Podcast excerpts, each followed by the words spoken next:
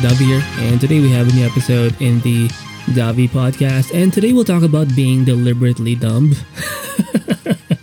and short sighted. Um, the advantage here is okay, what do I mean by this? I think, for me anyway, um, I tend to overthink a lot and I tend to project my mind into the future because um, reasons. And I think I have a bad way, or I'm not really good with managing my mind. And I think too much about the future and it takes me away from the moment. You know, I hardly, like, it's hard to experience and really enjoy the moment if you're constantly projecting, like, what does this do eventually 10 years from now? Like, that kind of. that intense projection into the future is unhealthy all the time. I mean, once in a while, sure, to reflect on your goals, your plans, or if if you're progressing in a manageable, sustainable way, sure. But I think we overthink a lot, and I think we need to find ways to be deliberately dumb. And this goes into the whole blissful ignorance. And I think it's not always a bad thing to be somewhat dumb and un- uninformed because our mind can't handle that amount of information. And I think you should give yourself or have compassion for yourself whenever you're trying to focus on the now. And again, it's not bad to be somewhat short sighted. Uh, most of our life is within the present. So I think we need to spend less time into the future or thinking about the future and more being in the now. Now, I'm not preaching irresponsible behavior yes, it's good to plan. Yes, it's good to have a vision for the future. It's good to have direction, have some kind of plan. That's all fine and dandy, but we need to be more in the present. And it's not a bad thing to be short sighted to see within like a day, a few days, or within a week's time frame. I think that's a good amount of time to think about. And I think it's e- it's just easier for your mind. It is not so much to like you don't have to constantly be stressed and think about how far you are from where you want to be. It's good to go back and forth between these two modes of thinking. And I think you do have to lean more on the the short-sightedness, the more present-mindedness, and it's okay to be a bit more deliberately dumb this way. Now, I'm not saying to go full on like dumb or yeah, but hopefully you get the point. Um, it's just uh, it consumes you thinking about the future too much.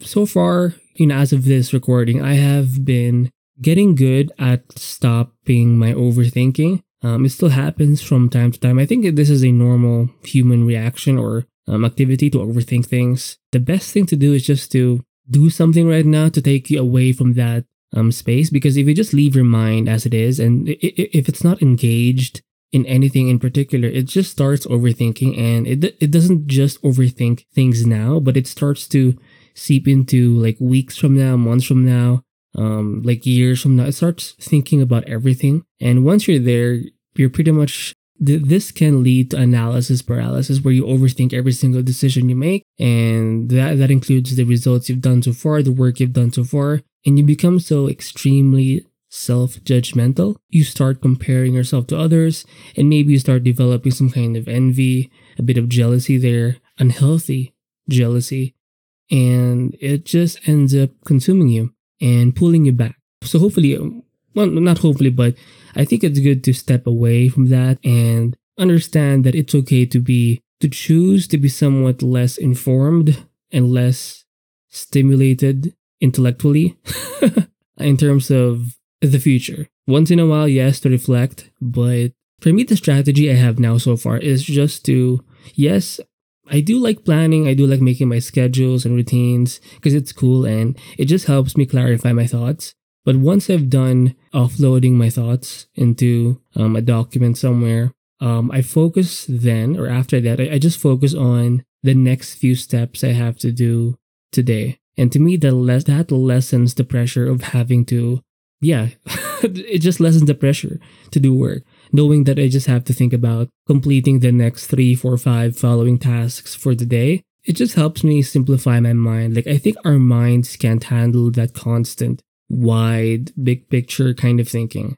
And maybe if you're a dreamer kind of person where you, you know, you're very imaginative, um, maybe you do fall a lot or you do develop a lot of anxiety because your mind just constantly expands if you're not engaged. So you have to find a way to refocus your attention into the now, into this moment, and focus on the the next few steps you have to do within the hour, maybe with within the day. And I think that helps your mind just be more focused and it simplifies your life. And it actually helps you focus on the more important things. The important things don't they're not always the, the most grandest of things. Oftentimes they're the most or they're the not most, but they're the simpler things.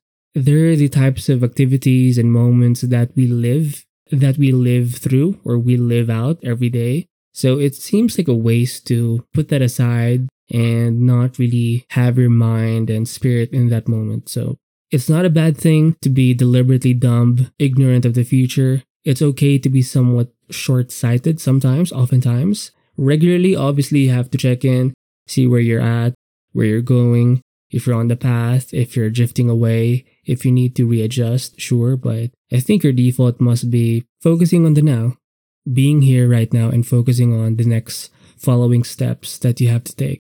And yes, so hopefully you take this into account whenever you're trying to be productive, whenever you're overthinking or getting anxious.